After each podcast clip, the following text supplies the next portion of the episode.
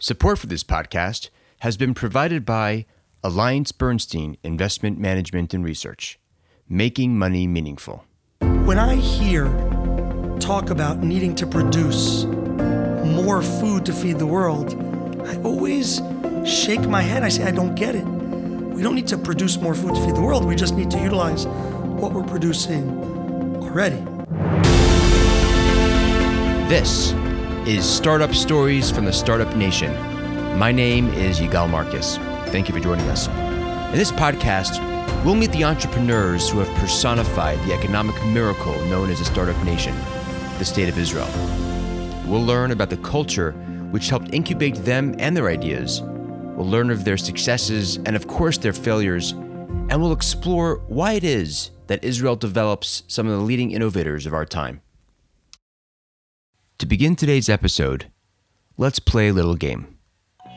When I say a word, write down the very first thing that enters your mind. Word number one startup. Word number two hunger. Now, when most people hear the word startup, they think of a young former intelligence officer from the Israeli military who sets out to solve a big tech problem or a scientist trying to cure disease. Someone that we typically interview here on the show. And when most people think of the word hunger, they think of how they feel a half hour before dinner every night. I recently had a personal experience which dramatically widened my personal definition of both a startup and hunger. I was invited to a large facility operated by a nonprofit organization called Leket Israel. I observed hundreds of volunteers at work, boxing crates full of delicious and nutritious food, which they then sent out to delivery to those in desperate need. Leket is the National Food Bank of Israel, rescuing food from around the country and delivering it to people in need directly and through 210 organizations that they serve. Over 60,000 people volunteer every year at Leket. They employ over 100 people, people of all cultures and creeds, and they annually distribute 45 million pounds of fruits and vegetables and 3 million cooked meals.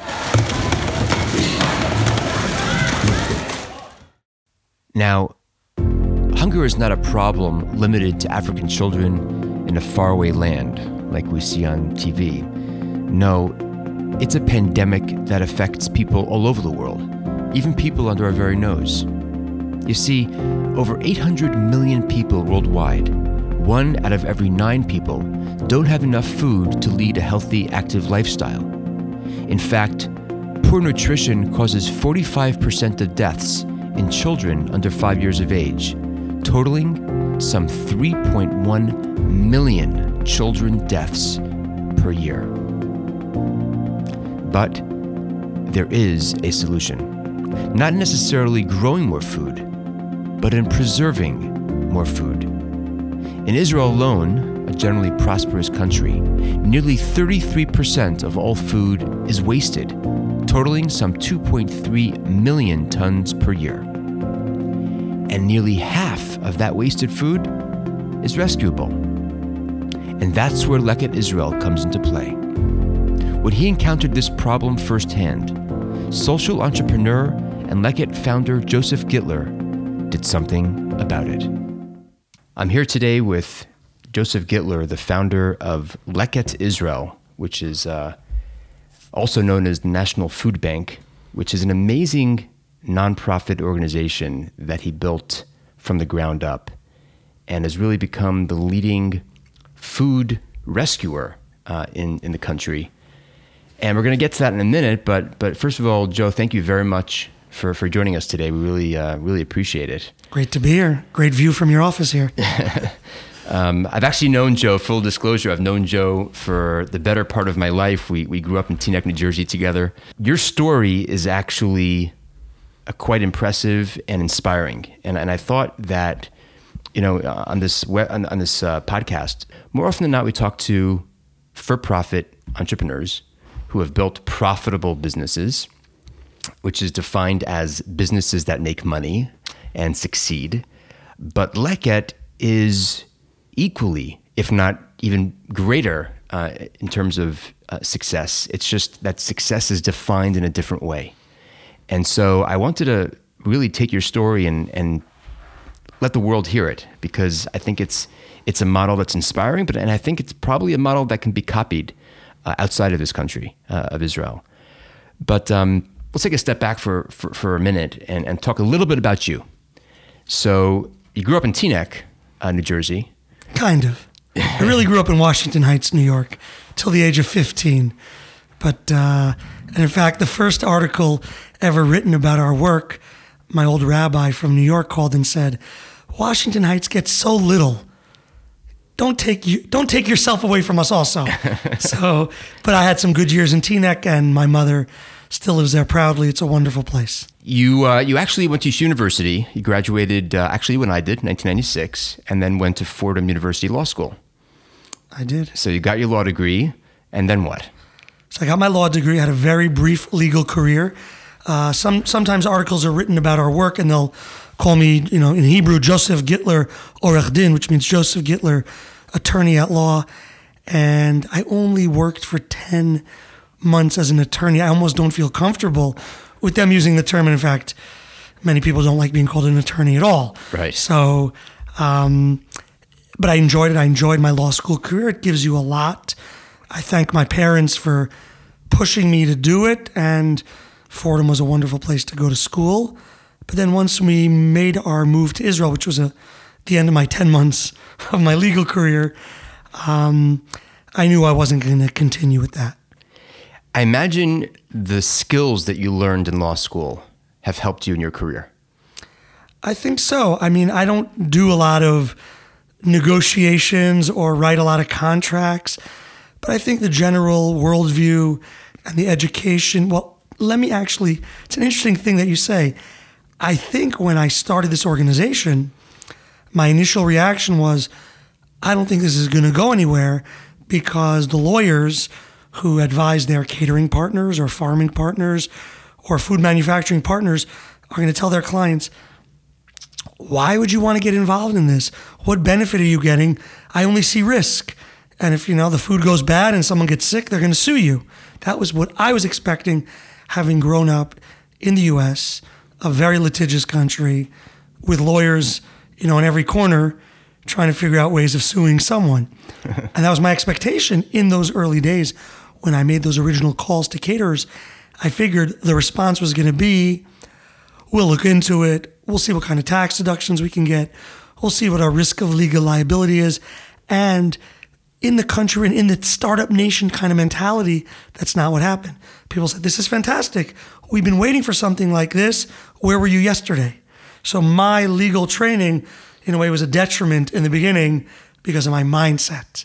I thought this is the response I was going to get, and I was pleasantly surprised by being wrong. In 2000, you moved to Israel. You moved married, or before you got married, or after you got married? I moved married. I had been married already for five years. Wow I got married young. That's why I'm 44 and I already have a 20 year old daughter. one of us is getting old, by the way. I don't want to say who it is, but one of us is getting old.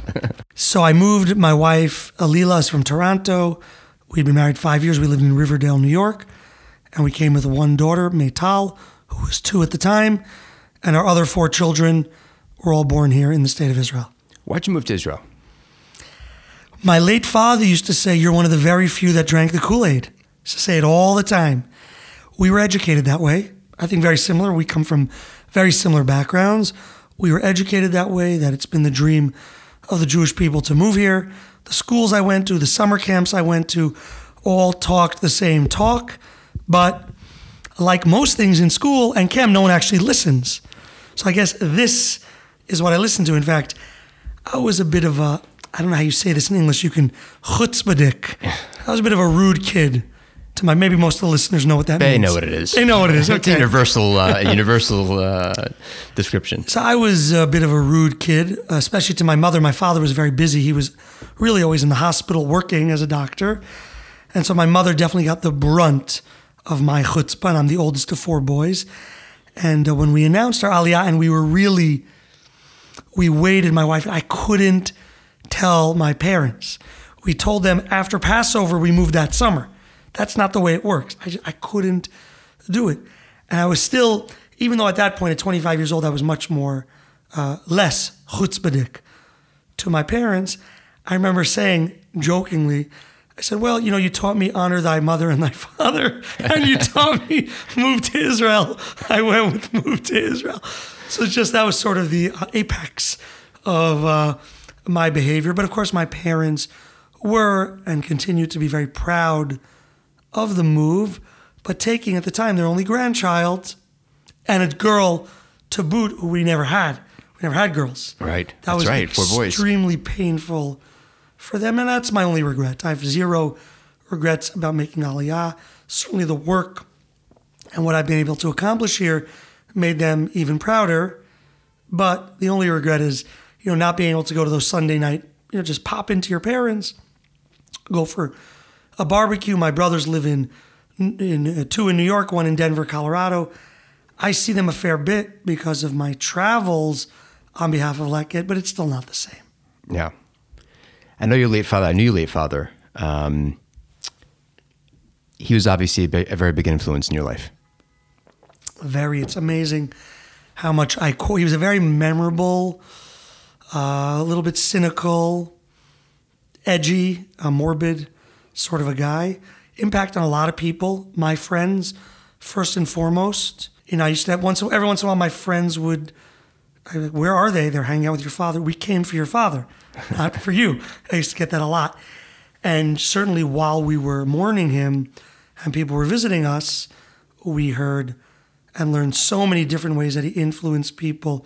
First and foremost for me, interestingly, was all a number of friends of mine who are doctors, a few of them who are ear, nose, and throat surgeons like he was, who were specifically influenced by him uh, they just thought the world of him, and they said, "Well, we want to be a doctor like him," and so they picked his profession. Others might have tried also. Maybe they just didn't get into it. Yeah. But, uh, the ones who did, and you know some of them, are very happy with uh, their choices. Wow. So in 2000, you moved to Israel and you did what? So uh, I came two weeks before the second Intifada started. Perfect timing. I thought it was perfect timing because it was great timing. Israel was doing awesome then. Two weeks later, things went really bad. Um, I had tremendous, it's amazing. It was such a good time that a guy like me uh, was offered uh, law jobs. I was offered some consulting jobs, but I took the easy route out and I went to work in a family business that my wife's family owns here in Israel. And my first year was spent working in a startup that we owned. I wouldn't even call it a startup. Maybe you call it. I don't know. If I described what they were doing to some of your more distinguished, uh, high tech people, they would say that doesn't sound like a startup to me. But it was a small company, Okay. which we owned part of, and it was in Jerusalem. So I was driving. It was before some of the great highways that have been added in the last 18 years. I worked there for a year, and then I worked for two years in our main office in Kfar Saba. That's local. That was local. Yeah. Even then, it's cra- as crazy as it sounds. It's maybe five kilometers from my house. It would take 30 minutes. Sometimes. That's the rule in Israel. To get anywhere, you know, it's at least 30 minutes. You can go across the street and it takes 30 minutes. Going, Sometimes going back to my father for a minute, he spent tens of thousands of hours on the Cross Bronx Expressway. I remember saying it in his eulogy how many more years of his life he could have had productively if he hadn't sat in so much traffic. And that's why, by the way, I am a big proponent, where possible, of working close from home to home. And that's why our offices, our main distribution center, are within two kilometers of my house. That's the big That's benefit yeah. I've given myself. And that's certainly something where you can swing it.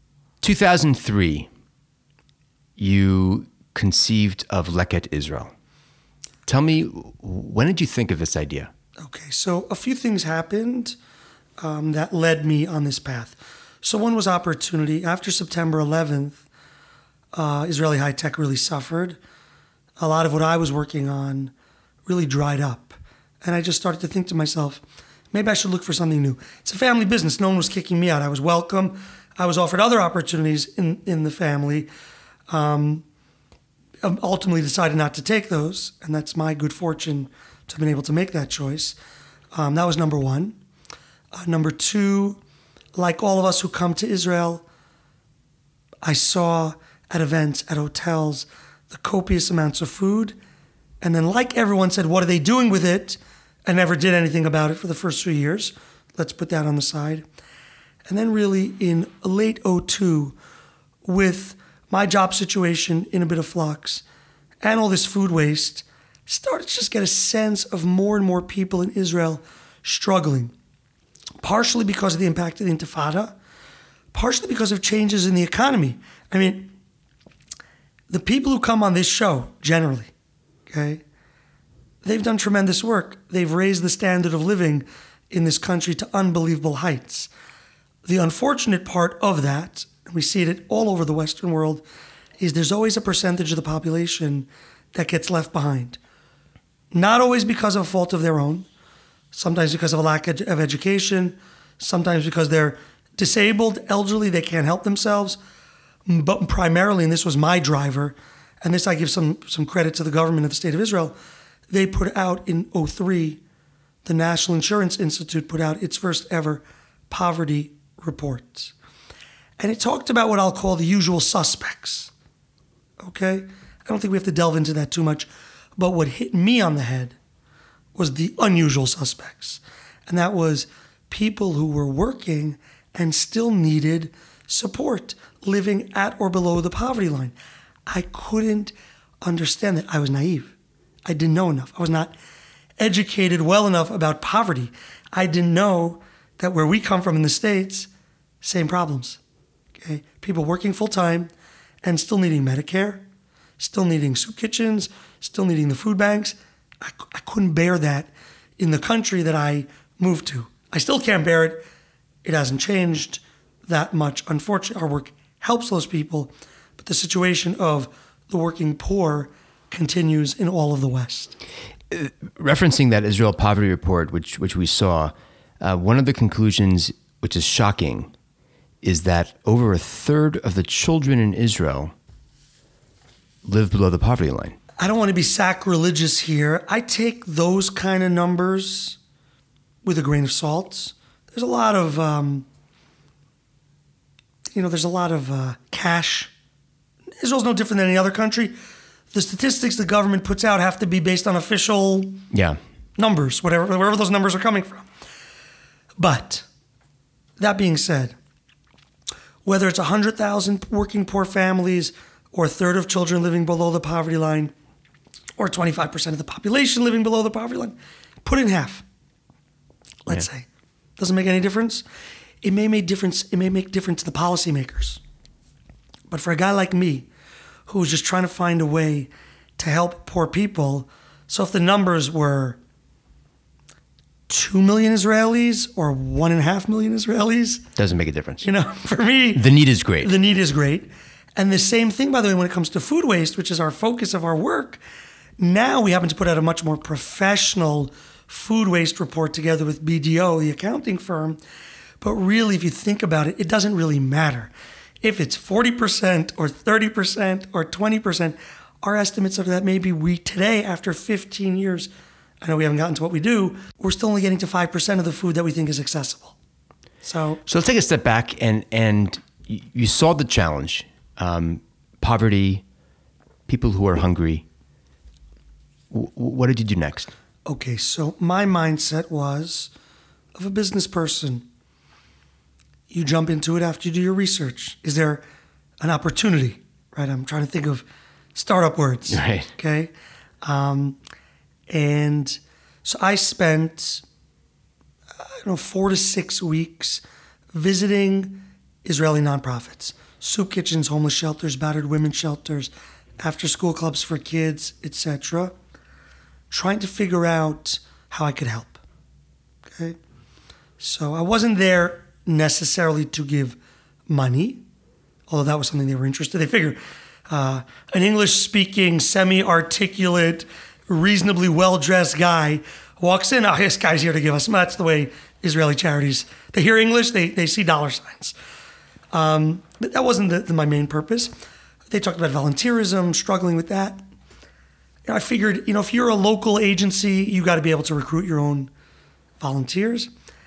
And then I would start asking about, well, what's all this food you're serving? Where are you getting it?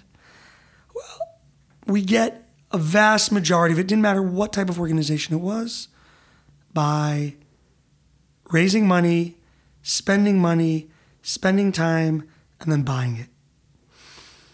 I said, well, what about all the leftover food from hotels or caterers or corporate cafeterias or army bases or farms, etc., etc.? And they said, you know, we're taking care of the poor, the battered, the beaten.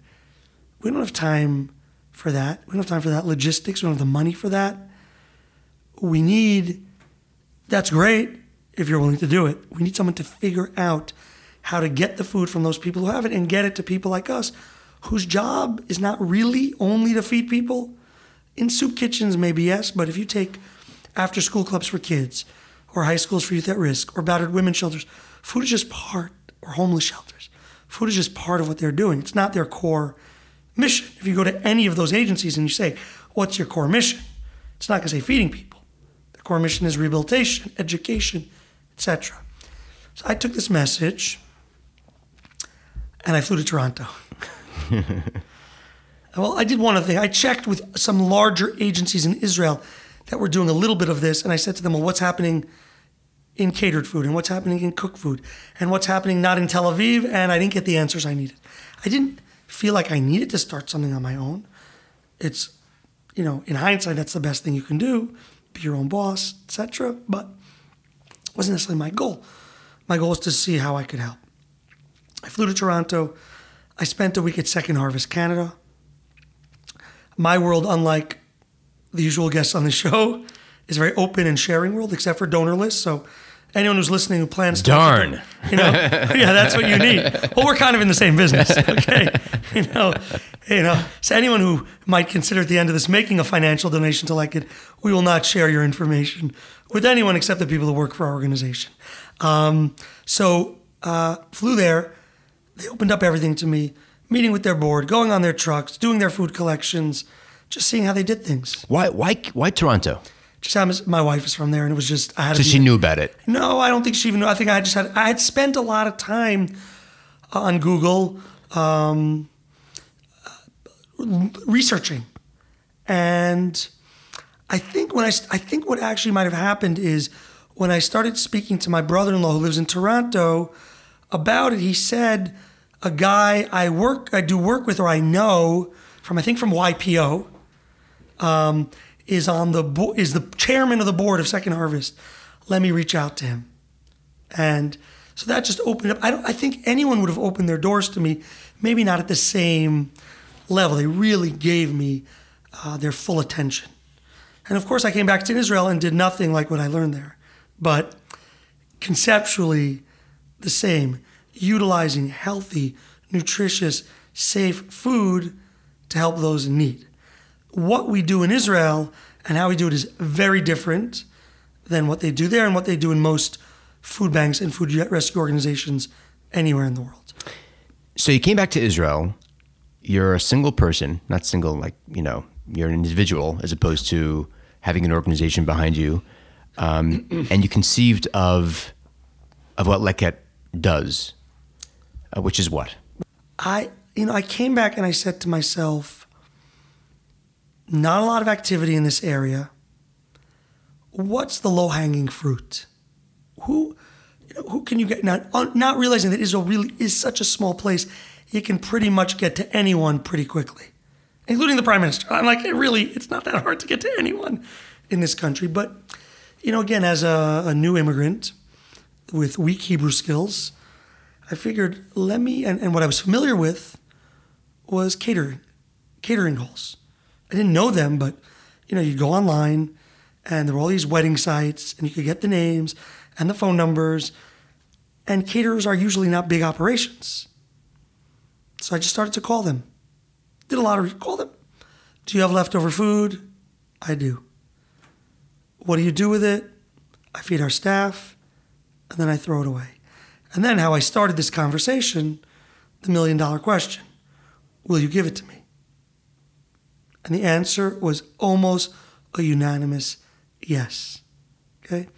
When I made those calls, my plan was okay, I'm going to take my wife's car, which was a little bit of, which was a station wagon, and um, I'm going to go out by, by yourself. Myself. Yeah, I think in the beginning, I think any entrepreneur you talk to, for or not for profit, when you're proving a concept, you got to do it.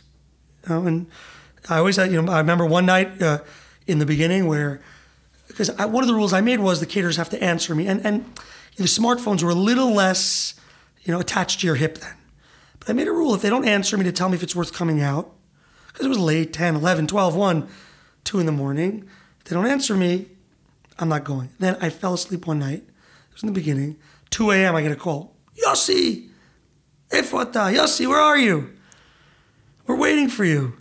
That was my response. And, you know, the other side of the bed gave me a, a kick and said, you know, if you're trying to do this, do it. Which that's any entrepreneur will tell you that. And there's no job in like today I'm very spoiled. Okay. you know, I've got a big we've got a big operation. I spend my time doing pleasant things like this. But certainly in the first few years, there's nothing I didn't do. Okay. Did it well, didn't do it well. Part of the reason we had to build up because there are things I knew I couldn't do well. And so I just started going out at night to these catered events, two, three, four, five a night. I couldn't do much more than that. Okay, I couldn't, I, I wasn't trying to convince the caterers to store it for me. I wasn't trying to convince them to take it back to their kitchens and I would pick it up the next day. It was more, I'm going to come when it's fresh and it's going to enter um, whatever plan I had, which we'll get to. And the amount of food, the quality of the food, the joy of the caterers, and especially the waitering staff was palpable. And then we came to the next stage: is what do you do with the food? Right. So if we're storing it overnight in my own refrigerator in my house, and then refrigerators in my garage, and you know, immediately once I had this response from the caterers, I said, "Well, I need somewhere to give it to." I wasn't recreating the wheel. The agencies who told me we need help, those were always going to be my customers. And that's the way all food banks work. You won't find any major food bank that delivers directly to individuals in need. All of us do the same thing. And so, locally where I live, I had a few organizations signed up, and I started just to bring them either at night, either they would meet me, or I had a key, or I had a code. If we couldn't work that out, I would store it in my refrigerators overnight, bring it chilled the next day, and then they would do what they did. Whatever that is, primarily feeding on the spot because this food was already a bit risky. And that was it. We were off to the races. What is the magnitude of the amount of food that is wasted in Israel? In financial terms, about 19.5 billion shekels. Okay. Now that was uh, that's from our report two years ago. The population's grown. Our influence on getting people to think about food waste, it's out there and people talk about it.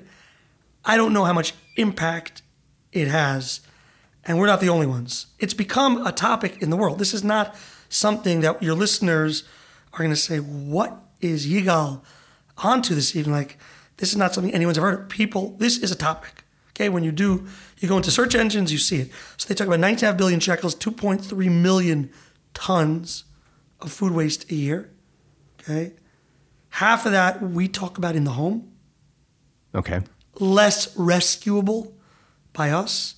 Okay, which means, and, and happens to be on the way here on the radio. There was an ad on uh, one of the radio stations, which is very socially conscious trying to talk to people about being more careful in your supermarkets, when you're purchasing, wasting in your homes. That's all part of our uh, grand mission. But of course, when people get the message too well, we have nothing to feed the poor. There's a conflict in what we do.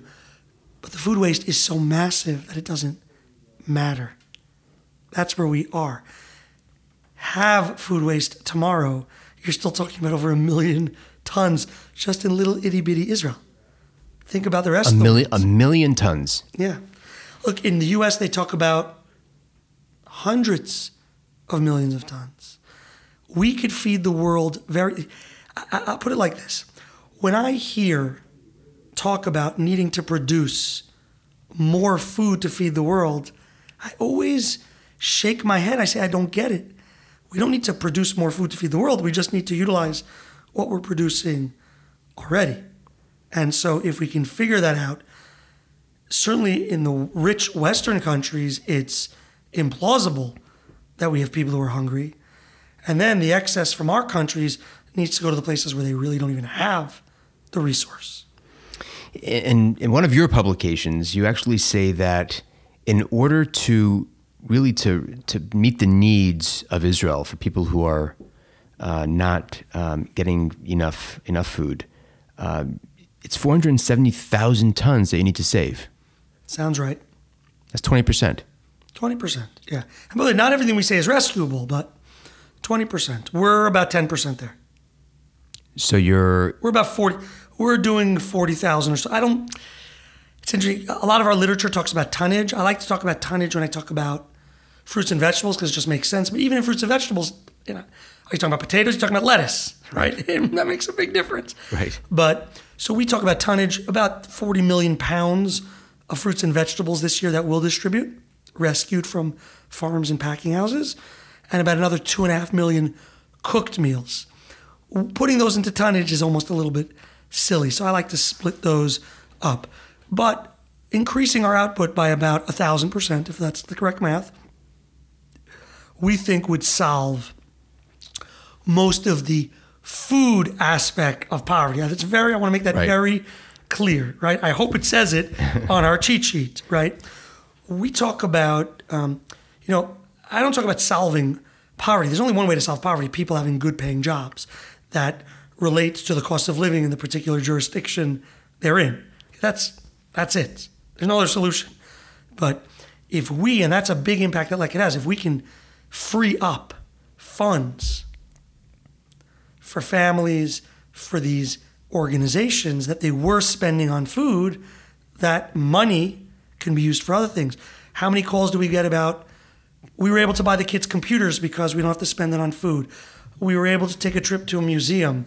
We were able to rent a bigger apart- whatever it is, it really runs the gamut. Um, and that's something really, really special um, that we find from our work. The impact is not just feeding people and giving them better nutrition. Uh, there's so many other aspects to our work that are a win-win-win. That's what I see. you started off by literally taking your wife's car, going around to these catering um, events, taking the food, redistributing it to to other um, people. How did you go from one person to you know, take the next step? Right. Um, so I saw pretty quickly that I wasn't. I was very limited on my own. So we had at the time. Station wagons aren't that big, you know. But one of the stories I always like to tell is that we went in a bigger station wagon when I had started to recruit volunteers, uh, one of those old Volvos, and we filled the car. And the guy I was with told me, "Sayonara." He left me at the catering hall because there was only room for bread. Wow. we had bags of bread that needed to take up the front seat. That was cool. That's you know that's a moment when you say, you know, we've made it. We've we're we're onto something. Um, look, I saw very quickly how much could one guy pick up in his car. I need volunteers. So at the time, 15 years ago, we had something called the Ra'anana list, which was a list serve. I need a plumber. I need a this. I need that. And I just put it out there. I need volunteers. People are willing come to my house. 25 people showed up. 25 people responded. Yep. One of them is still with us. She was a vol- Helene Mittman. She was a volunteer for 10 years. Now she's on staff. Um, and that was it. We just started to get people to go out at night. So I took on a little bit more of a role of a coordinator, still picking up food because whenever I didn't have a volunteer, that was me. Then started to drive around during the day, look for, again, corporate type cafeterias, army bases, just knocking on, you know, one of our one of the bases here where they have the Patriot missiles, very basic. You can't just walk into. I just wa- I was up- wondering how you're gonna you know walk up to an army base I and just say, came up "Excuse to the me." guard station. And You I did? Said, yeah, I just walked up to the guard station. and they let you in. No, they didn't let me in, but they said, "Well, we'll call the chef. Let me see what he says." That's not really the way to work with the Army. And today we work with the Army from the top down. We have official contract with the Army. We're the only organization in Israel approved to pick up food from the Army. When we can't pick it up, we uh, bring in our partners who, you know, have to uh, come in under our um, guys. But um, I never, you know, I remember um, one of Israel's leading companies had a, a, factory. I don't know if I'm supposed to say the names or not. Um, Teva, okay, and I, they have a manufacturing facility in Kfar Saba, and I just again walked up to the guard station. I said, he said, "What do you want?" I said, "Because it's just so weird. No one walks up to everyone, drives up to the guard station, and then they open the gate for you to go in." So, what do you want? So I said, I'd like to speak to the chef. He said, That's first, certainly the first time anyone asked me to speak to the chef. He said, What do you want? I said, Well, I want to see if there's excess food that I could pick up. And, and the chef was so, they're all so excited. That was it. People were just, I mean, it's really interesting in hindsight. I say to myself, why didn't people just do this on their own? Why would the chef throw it away? Why wouldn't he pack it up and just figure it out? But people are busy, they're tired they're underpaid, especially in these um, industries. And so, because I, I say to myself sometimes, like, you created this monster, Joseph, where you have volunteers who need to go out at night in their PJs and pick up food. Why didn't the bloody caterers just do it themselves? My, my grandfather was a caterer, passed away actually very close to when I started the organization. And, you know, part of it is they're just tired. It's a hard job, but such joy again when they saw that that food wasn't going to waste. And they would all help. Even though I said no one needs to help me, they wanted to get into that. They wanted part of that good deed and something that they had seen all the time throwing away this food. Boom. This food is not going to feed someone poor in our country. They loved it. Not a hard sell. So you had 25 volunteers and you were picking up primarily catering food and you expanded to cafeterias or yeah, catered or food during the day. Catered food at night, the day. and then we went to the day. Got it. What was the next step in building the organization? So the the next next two things we did is we hired our first part time employee, and she took funded how?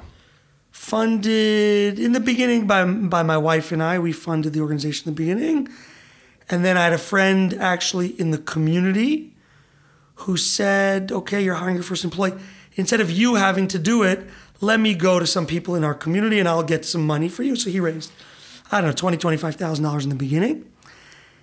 The, then I started doing so. I said, okay, I'm gonna need to raise some money for this. I mean, our budget in the first year was seventy thousand dollars, and it doubled every year for the first ten years, basically.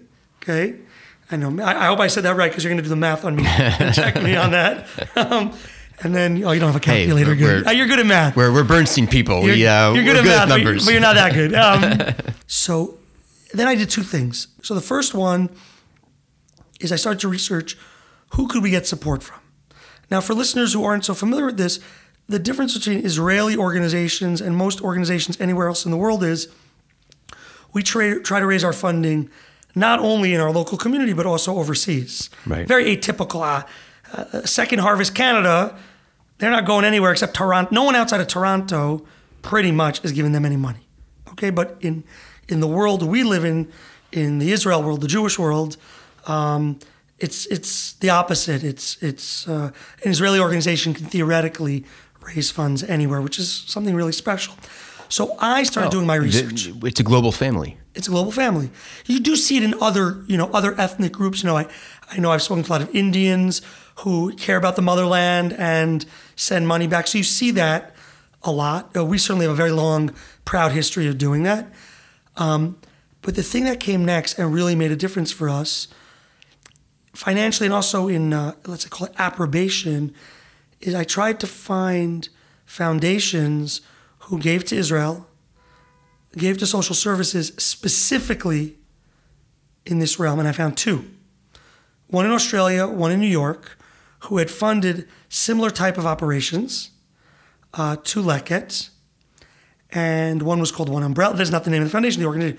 One was one was funding actually kosher city harvest in New York, and one was funding a startup like us called One Umbrella in Melbourne, Australia.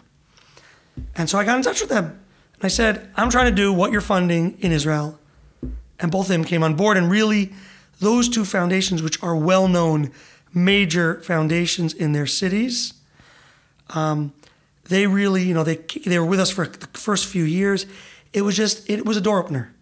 You'd go to other funders, they say, well, who else is helping you? It's like when you're trying to get your first job, get me a reference.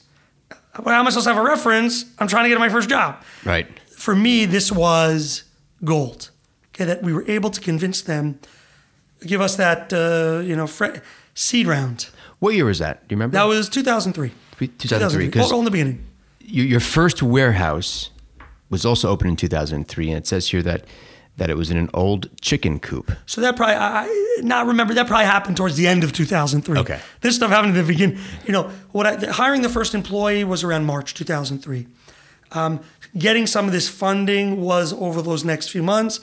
And then we, in June 03, we bought our first small vehicle, which actually we, even though we hired a driver to drive it, uh, we made sure it was small enough that it didn't need a special driver's license. And so anyone could drive it. Of course, it was stick shift, and most Americans don't learn stick shift anymore. These are the lessons you learn, right? yeah. And today we have many, many, many trucks, much, much bigger than that. This concludes part one of my interview with Joseph Gitler, the founder of Leket Israel.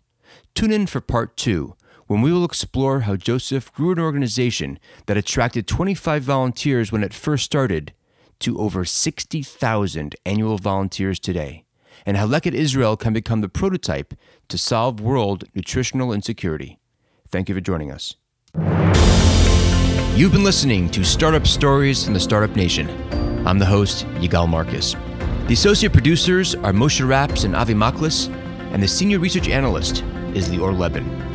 If you have a startup that you think we should feature on air, please email me at yigal.marcus at bernstein.com or at startupstoriesisrael at gmail.com. No good startup in Israel is too big or too small. And in our new upcoming Just Starting Up segment, we'll give entrepreneurs with a big idea the opportunity to bring those ideas to the world.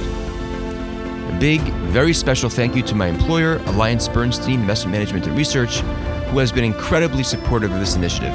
And please share these podcasts with your friends, like us on Facebook, and please, please, please rate us on iTunes. Until next time, thank you for listening.